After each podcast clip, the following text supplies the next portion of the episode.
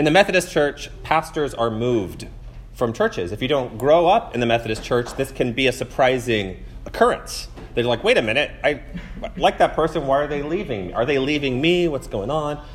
I have a colleague who grew up in, a, in the Methodist Church, uh, went to went to college, was going through the ordination process, was about a month away from going to seminary when she was taking a sociology of religion class and got to the concept of itineracy. And she was like, Gosh, that's a strange concept. I'm glad the Methodists don't practice that. because she had grown up in a church that had only had one pastor her whole life. And she was a, in for a rude awakening um, when she realized it, but she's, she's still there, chugging along in the ministry. But that's something that, that is a part of it. Pastors move. I have some colleagues that moved recently.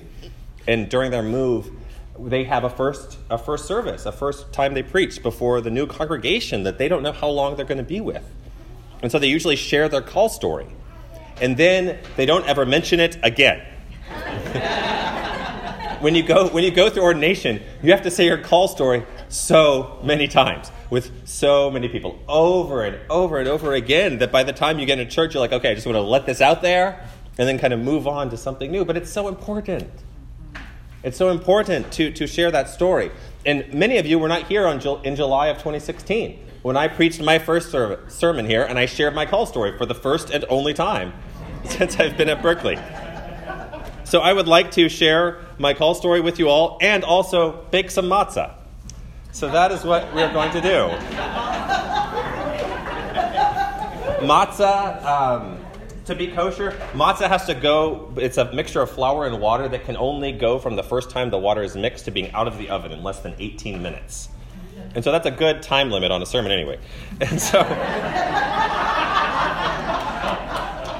so we're going to work with that. We're going to have some gluten free and some whole wheat matzah, and I'm going to tell you about my, my call from God. And so I was born in a, in a family that went to church, that went to a Methodist church. How does this work? Okay. We'll figure it out. Um, and uh, my parents actually met at church camp. They met at a Methodist church camp. They did not get married at that Methodist church camp uh, a few years later, but they. Um, but it was, I, I, think it was really important to their relationship. I haven't talked to them too deeply about it, but they came from very different backgrounds, um, very different social and class circumstances, and yet had this connection of, of their church and their faith. We grew up, we grew up going to church, and um, we grew up and going to church many times. I went to a lot of VBSs in my day, sometimes between 8 and 15.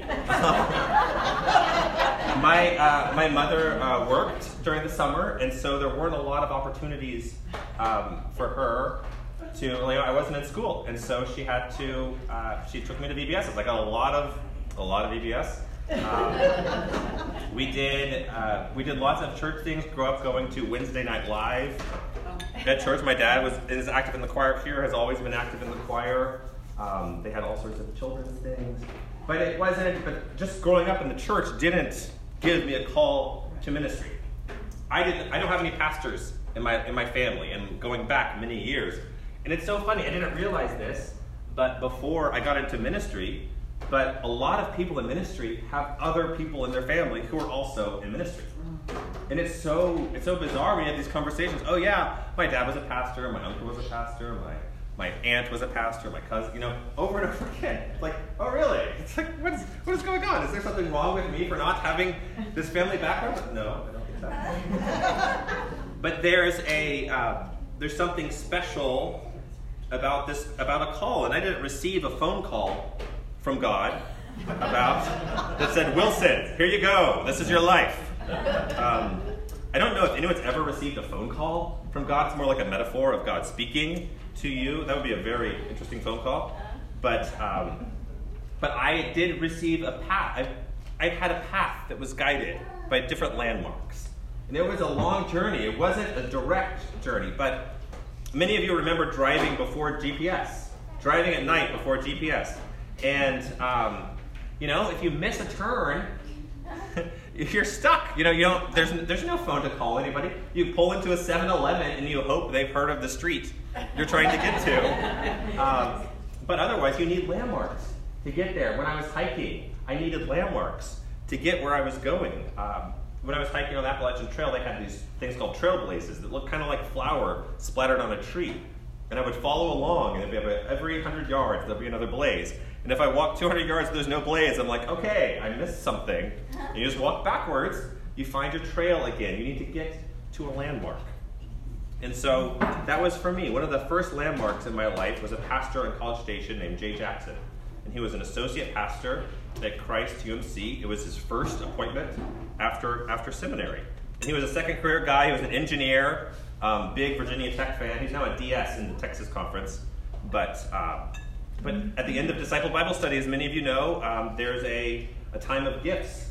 And he mentioned this gift of Wilson, you need to be thinking about ministry.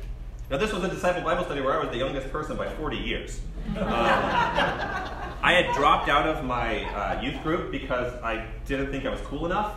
And so, but I still had my faith. I had, um, it was important to me. It was a part of my life, it was a part of my upbringing. I grew up in College Station and with a lot of friends who were non-Christian, and that wasn't a challenge. It was just, it was just kind of a reality of my life. And so, so Jay mentioned this, and I was like, I don't know about that, Jay. but that was something really important, and I, I just remembered it, and God continued to speak to me. And I remember, I remember coming to UT and coming to the Texas Wesley Foundation, and and going on mission trips to Mexico, to Saltillo, Mexico, and to Lima, Peru, and having these amazing experiences of God. And, and just continuing that and just being surprised that God had something in store for me. So that was back, I went to this undergrad in like 2001 to, to 2004. So a long time ago, start the ordination process. I, um, I apply to seminary. I apply to seminary, and I, and I get waitlisted, and I, I don't like that. Um, that's not something I'm proud about, and I don't share it a lot. Um, my, a, my paternal grandfather was very supportive of, of this journey. And I remember this time we were driving somewhere, and he was asking me, he was excited, Wilson, what's going on? Have you heard back from Duke yet? And I was like, yes, Daddy Mac, I, I think I got waitlisted. And he was someone who was, um, he, he had a temper.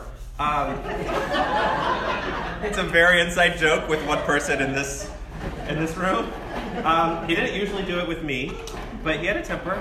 And I remember that was the first time I ever saw it. And it was Wilson, what are you doing? Call them up right now. You do not need to waste the gifts God gave you. Call them up and figure that out see what's going on. And I did. And like that was a landmark on my journey of me. I could have just forgotten it, I could have ignored it, and instead I, I listened and I called them up. It was going um, my time, I go, going to seminary, which was this amazing experience, but also a challenge. And not ever giving up on God. And like having opportunities of giving up on myself, but not giving up on God. And yet, at the end, kind of realizing when I gave up on myself, I was giving up on God. Mm-hmm. And that power of that. It was moving to Denver, Colorado after seminary because I didn't know where I was going to go. And, and, in that, and in that journey, I found, had some dear friends and a former teacher who came and told me, Wilson, again, what are you doing with your life? You need to be in a church. God has a plan for you. That was such an important part of my journey. It was ending up after Denver, coming to Austin, meeting Alina, um, this amazing, this amazing woman who, when we met, Alina was a PhD student and full-time high school teacher, and I was a professional bulletin folder. Literally, that's that was my that was my livelihood. Um, I didn't have any furniture. I had a, small efficiency apartment in a. Um, it was a wonderful complex, right? It was so. It was so tasteful and she, but you know, she did not, Alina is my wife, for those of you who don't know, um, she did not see the deficits in me that I focused on, that I, that I fixated on. She saw the possibilities that God had for me. And this amazing journey that ended up through the United Methodist Church, that Byzantine bureaucracy that took. So I had my first conversation about ordination in the summer of 2002, and I was fully ordained in the summer of 2016. Uh, yeah, and it happened. And as I as I kept telling myself over and over again and tell other people in the process, they kind of ran out of ways of saying no to me. I just got, got further and further away that they just they couldn't say no to me. So and then and then I got here and throughout this this journey, this amazing journey um, that I made, um, this experience that I, I rarely share. Again, like through ordination, over and over again, you have to told over and over again, what is your call story? What's your call story? Do you have your call story over and over again? And yet, that's um, it's not something that I'm so proud of. Yet that itself is part of the problem that I'm not used to telling my story. I'm not used to telling my story. They ran out of ways of saying no to me, but I wasn't focused on that. I was too focused on the no's, not focused on the yes of God. The yes that Paul says in 2 Corinthians no matter how many promises God has made, they are yes in Jesus Christ. Jesus as the yes of God. My friends, we are continuing the series on the bread of life. We're getting a little more literal this week. Last week there was just a pile of flour. Now, now we're doing a little, a little more than that. Last week we talked about hunger. What is it like to be hungry? What is it like to have hunger in your heart? What are you hungry for? We spoke of the miracle of flour, and yet flour all by itself does not feed you. You can't eat it. You put it in your mouth, and this like pasty cake comes out, and you just go. You can try it afterwards if you want. if you don't believe me, but, but it's not enough. You need water. You need water. You need water in order to have the life. Today we are focusing on expectation. What are the expectations from God? We read, Patty read this scripture from First Kings, which is about Elijah. And it was so, I'm sorry about that translation, which didn't mention Elijah's name once. it was about Elijah. Elijah was fleeing the wrath of King Ahab. Not Captain Ahab, King Ahab. and he was and he was hungry and he was tired and he was hiding in the desert. He was hiding in the desert and he had given up. He had given up. He didn't have an expectation of what God would do. He thought it was over for him. He thought it was over for him. He focused on the no. He did not rest in the yes of God. He did not rest in that amazing yes of God. And yet, God told him to get up, eat something. That's what it literally says in the, in the Hebrew. Eat something. And he was like, I'm in a desert. You know, what am I supposed to eat? And he was, you know, sometimes many of us, I close my eyes when I pray. You know, you pray and you're closing your eyes and like talking to God, and you hear, what? Your eyes don't open. You're still, and then he, open, he opens his eyes, and there's manna baking. There's a jug of water. God had provided for him. The John passage from today, from John 6, alludes to manna in, manna in the wilderness. Manna, which I mentioned last week, which literally means what is it? What is it? What is this thing? The manna in the wilderness. Throughout the Gospels, we always have to be mindful of the Exodus experience, of what was going on when, when Jesus, when God freed the Hebrew people from slavery in Egypt through the waters of the Red Sea into the wilderness. God rescued them. The story of Exodus needs to be continued to be told, but we must remember that in the wilderness they started grumbling, right? They started murmuring. They started thinking about, you know, it was pretty lame being a slave, but at least I was full. At least I was full. I didn't I wasn't free. I couldn't do what I wanted, but at least I had this one thing that was going on. And I'm gonna grumble about it. I'm gonna murmur about it. I wish I could have gone back. Yet God heard them. Even though they were grumbling and murmuring, God heard them. And God sent doves and manna in the wilderness. But you know what God else God sent? All right, Vicky, I think we're gonna go with this. Oh, wait, no, a little dots. God sent water. Gotta do some forking. God sent water. It doesn't talk about the water, right? There's not a scripture saying, gee, God, I wish I had some water, um, because the water was there. We don't, we don't ask for God things that God has already provided, right? We, we assume it, it's implied, it's there. You focus on the thing you're lacking. You know, like, God, you know, I'm sleeping on a wonderful bed and I have lots of water, but I just wish I had some cake. And you focus on that and you lift it up. In the wilderness, God, you know, we don't have the slave master's whip. We have plenty of water. We're all our family is together. They're not stealing our children anymore, but I could use a little steak. the lifting up to God, but that's okay. You know what the amazing thing is? God listened, right? Even when they were grumbling and murmuring and maybe didn't quite want God to hear. Even, even when they didn't quite want God to hear, God heard. Murmuring itself, though, is bad. Thank you, Judy.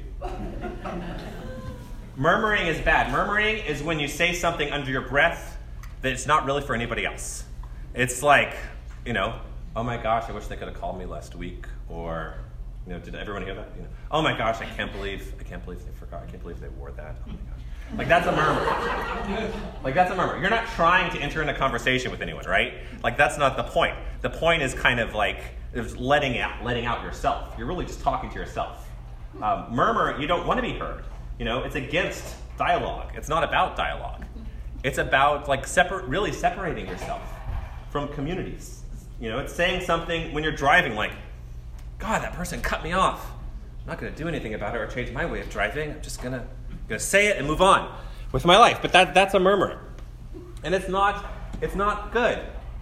It's not good, but we all do it. We all do it from time to time. Criticism, though, is different. Criticism is about the integration of community. Criticism opens dialogue. When you, in a, in a proper sense, in a biblical sense, you open it up in a conversation about that. As Karl Barth says, the Lord does not reject criticism, but only the murmuring that does not expose itself to dialogue. Yet, even still, God, with that grumbling, with that murmuring, God heard Elijah in the desert and gave him bread and water. God heard the people in Israel and gave them bread and water. God heard the people crying out for a Messiah.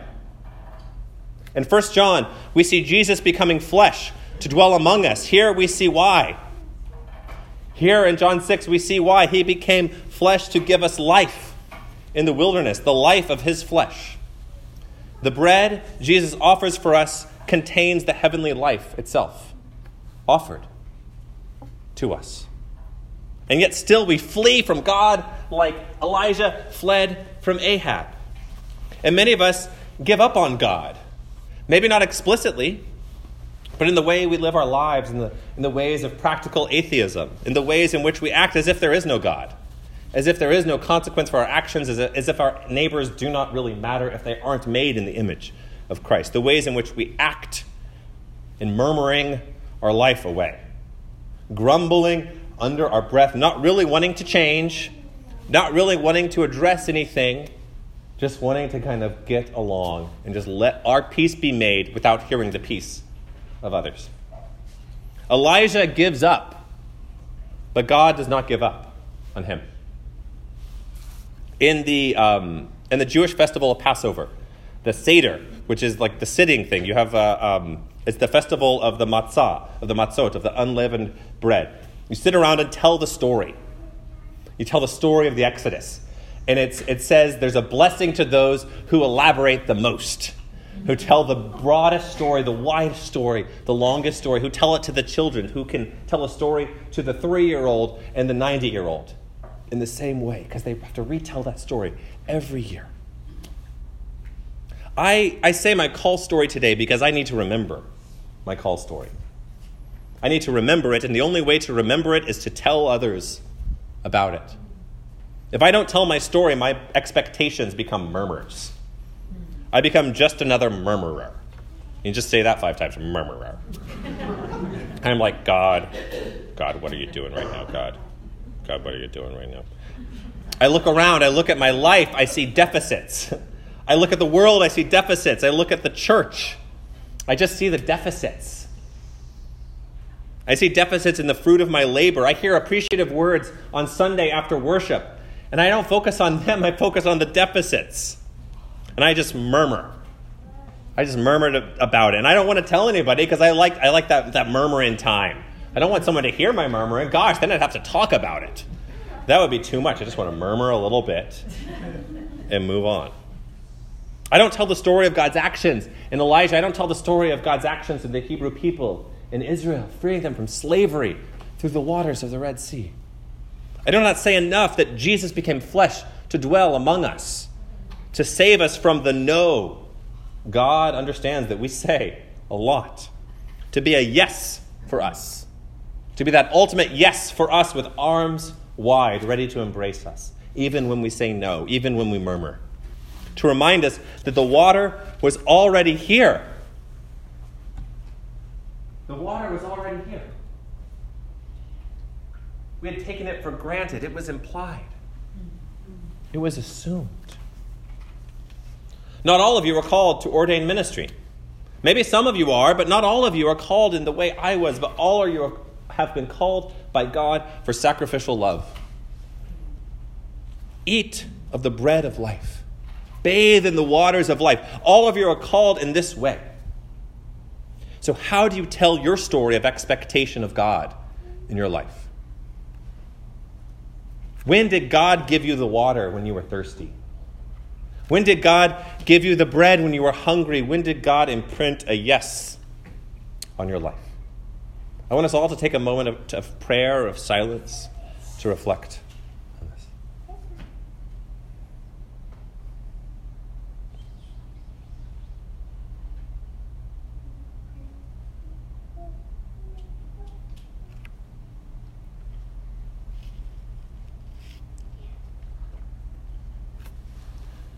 My friends, we can only expect what we imagine is possible. Get up and eat, God says to Elijah. But what I want you to remember is that God's call on your life is not just for survival, it's not just the bare bones. God's call on each of our lives. When God tells us, tells me, Wilson, you are loved. There are people in the wilderness. Go and feed my sheep. The bread of life is not just for the people in this room, it is for this community, this state, this world. God's love is not a source of shame, but hope. God's mercy is not something to hide from others.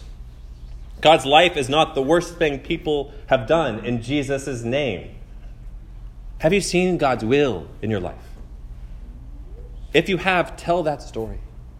Practice telling that story. Tell that story to someone at lunch today. Don't murmur about it. Don't be ashamed about it. Some people have stories just like Paul on the Damascus Road. They feel struck, they feel blinded. God completely flips their life upside down. Some people have long, windy roads, and yet God is present amazingly in each of these stories. We should never be ashamed of our stories of God in our life. Because the story is not about us, but about God.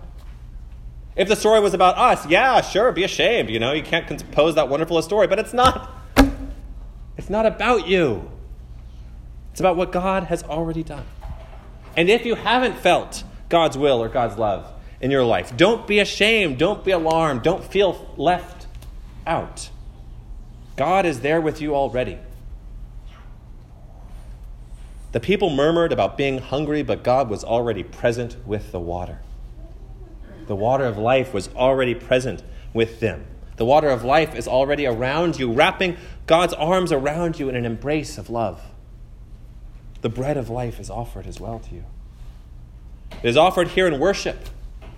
It is offered in friendship. If you have not found God's will in your life, you don't need to murmur. Talk to me. Talk to a friend. Share with others. Seek the scriptures. Serve your neighbor, feed the hungry, come to work corner at 6 a.m. on a Sunday. Just show up, it'll be great. Come on, on Tuesdays to the plus one interviews. Come to the free store, share and help. Serve others. We can only expect what we imagine is possible. We must remember that everything is possible with God. Get up and eat.